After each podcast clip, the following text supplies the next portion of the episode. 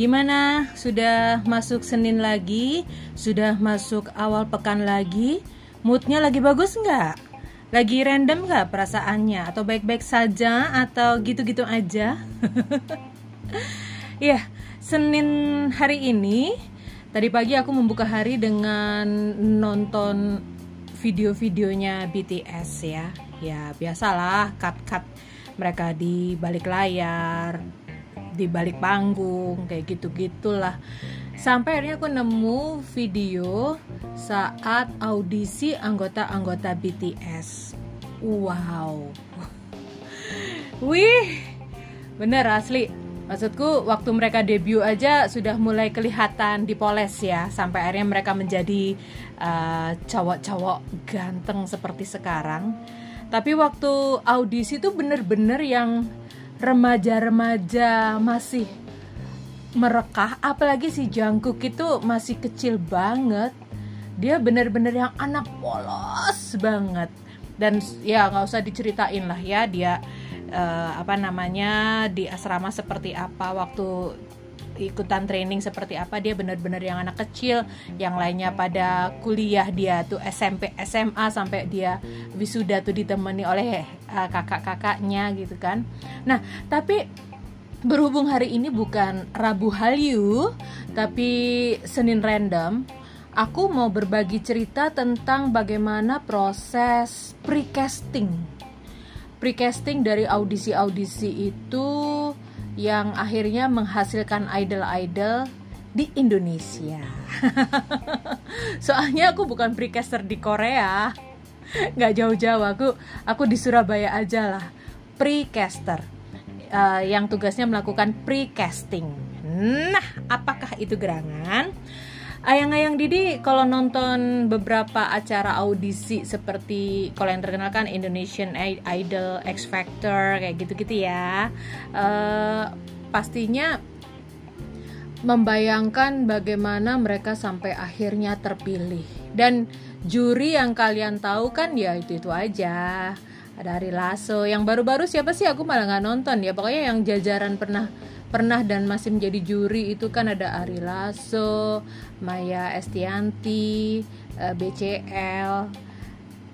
Mungkin kalian taunya, eh uh, enak ya nyanyi uh, ikut lomba dijuriin sama orang-orang itu. Tapi sebenarnya yang yang Didi jauh sebelumnya akhirnya tersaring sekian puluh besar 50, 30, 20, 10 itu ada ribuan ribuan orang yang mengadu nasib untuk mengikuti penjurian. Sebelum sebelum sampai ke penjurian tahap ini ya tahap juri beneran ya yang namanya precasting. Nah itu ya yang namanya precasting itu bisa dari pagi sampai sore. Yang aku pernah ikuti menjadi precaster pertama itu malah dari pagi sampai maghrib.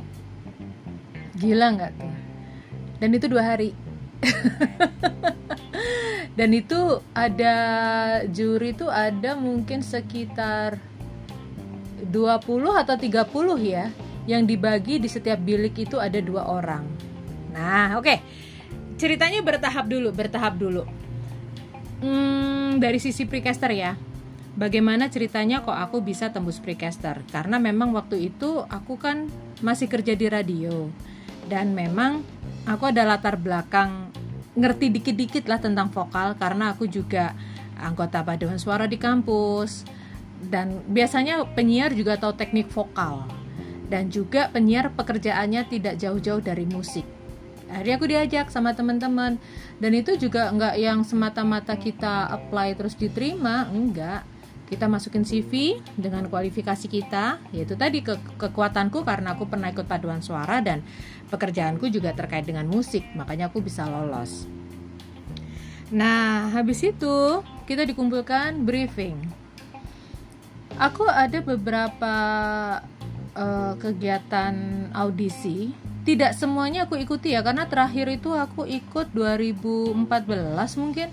Habis itu aku nggak pernah nggak pernah ikutan lagi. Terakhir tuh 2014 kalau nggak salah aku lupa. Te, tapi aku itu ikut dari periode 2012an dua tahun lah aku pernah jadi precaster. Sampai akhirnya precaster yang sekarang tuh lebih ke pure anak-anak musik. Jadi um, uh, music director radio anak-anak studio musik gitu yang jadi precaster sekarang.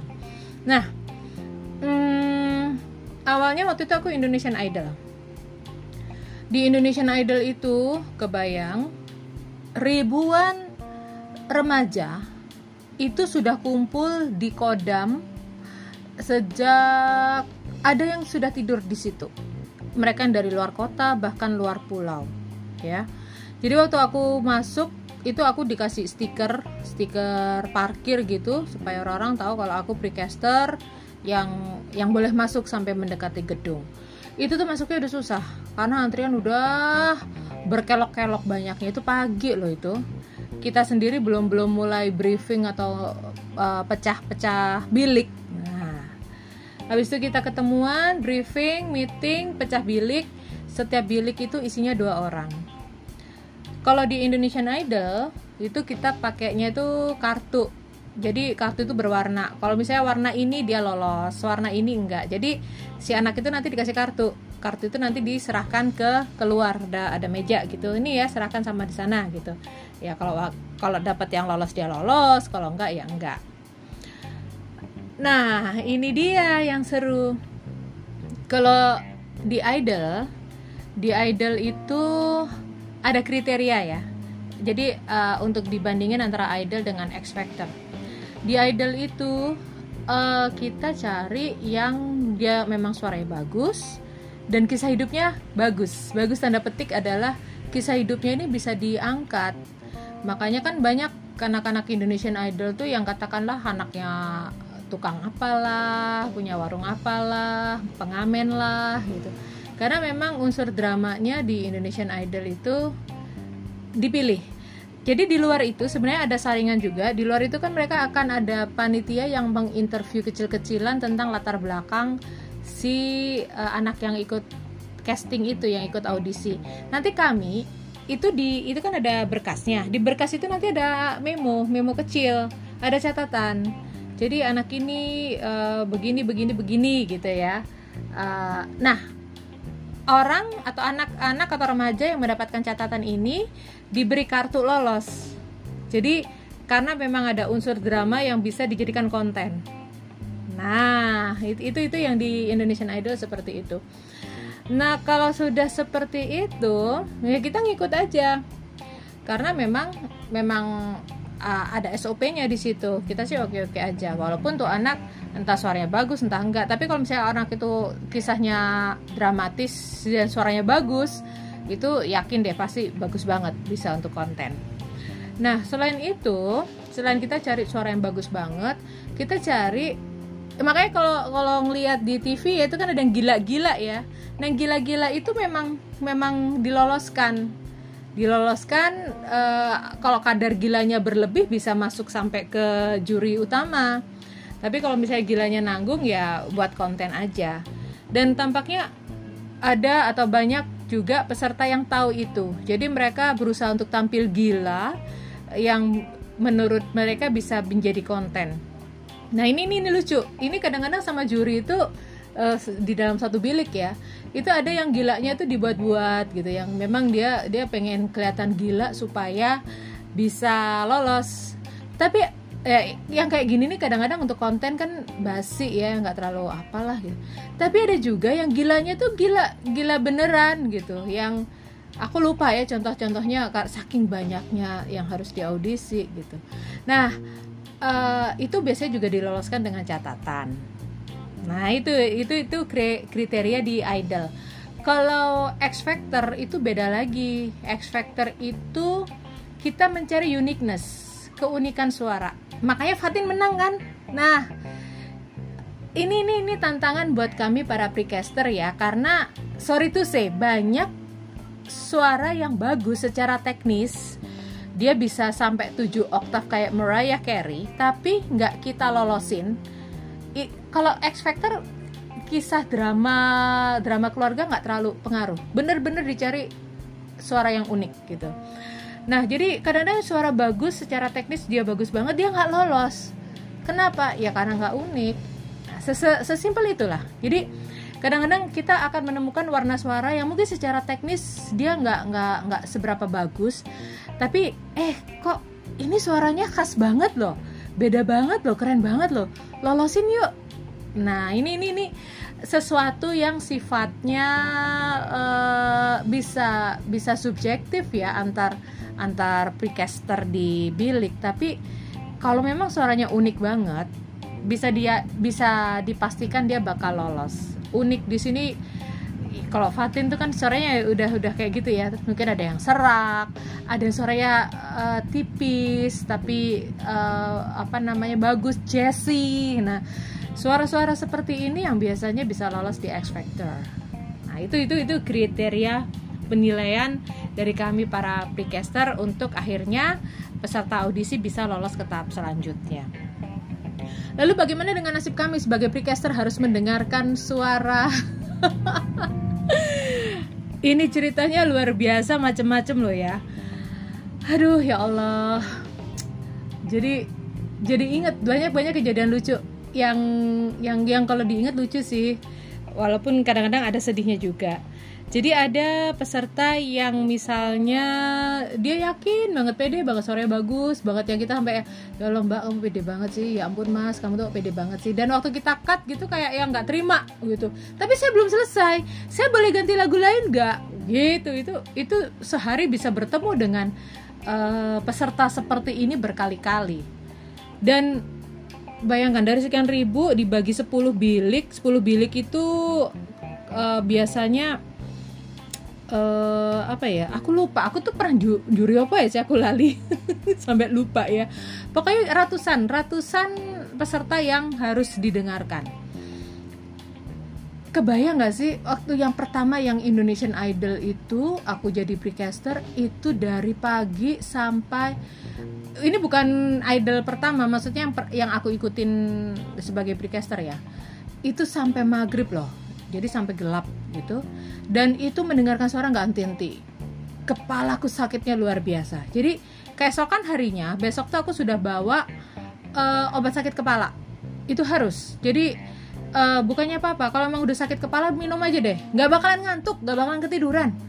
Karena emang kerjaan kita dengerin suara yang A to Z dari Sabang sampai Merauke. Itu itu itu keluhan tanda petik kami para precaster terus yang kedua Oh my god, gue gue nggak mau membahas sebenarnya, tapi ini sesuatu yang yang kalau diceritakan tuh rame body odor alias bau badan.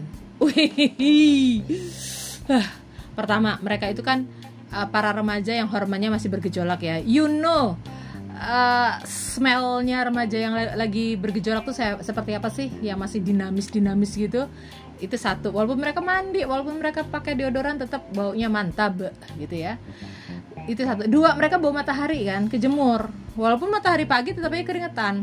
Jadi kasihan juga loh mereka masuk itu e, berteduh itu sempat kejemur dulu. Jadi ya udah bau hormon kena bau matahari. Yang ketiga ada juga kan mereka yang nginep. Itu kadang-kadang mungkin antrian kamar mandi mereka nggak nyampe ya. Akhirnya mereka nggak mandi cuman kalau cowok gitu paling cuci muka uh, sisiran. Kalau yang cewek itu juga cuci muka dan dan tipis-tipis gitu. Itu pengaruh banget. Alhasil gue uh, ya alhamdulillah ke mana-mana tuh kan selalu bawa body mist ya. Jadi uh, setiap mereka sudah balik kanan maju jalan tutup pintu gue langsung semprot body mist. Gue sempet loh ditegur sama almarhum Ricky Samuel gitu ya karena waktu itu pernah satu bilik. Itu kena peserta yang uh baunya nauzubillahimin zalik gitu ya gak tahan banget. Sampai akhirnya orang itu baru baru buka pintu udah gue semprot gitu. Ih mbak Yu kok gitu sih? Nggak boleh kayak gitu. Kasihan kan anaknya. Tapi gue udah nggak kuat ki. Bau banget. Iya itu terjadi. Di precasting itu terjadi.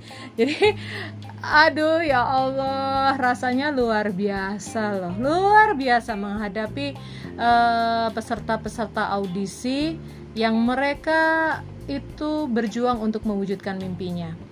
Dan jangan dibayangkan precaster itu kengangguran dan punya waktu seperti juri-juri itu yang kamu seharusnya begini, suaramu begini, ini begini, ini begini. Tidak pernah kami lakukan.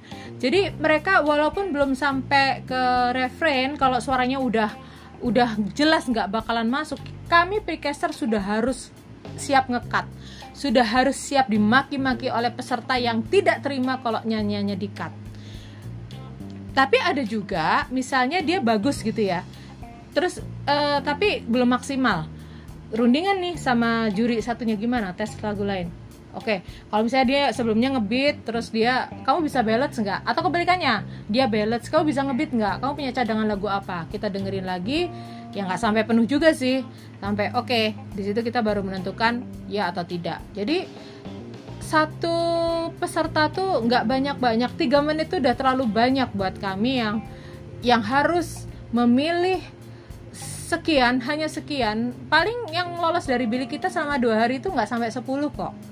Dari sekian ribu bisa dibayangkan. Jadi ya begitulah bagi ayang-ayang Didi yang mungkin sempat ikutan audisi-audisi seperti ini dan gak lolos. Ya harap maklum saingan kalian tuh ribuan nggak cuman 1, 2, 3, 4 tapi ribuan.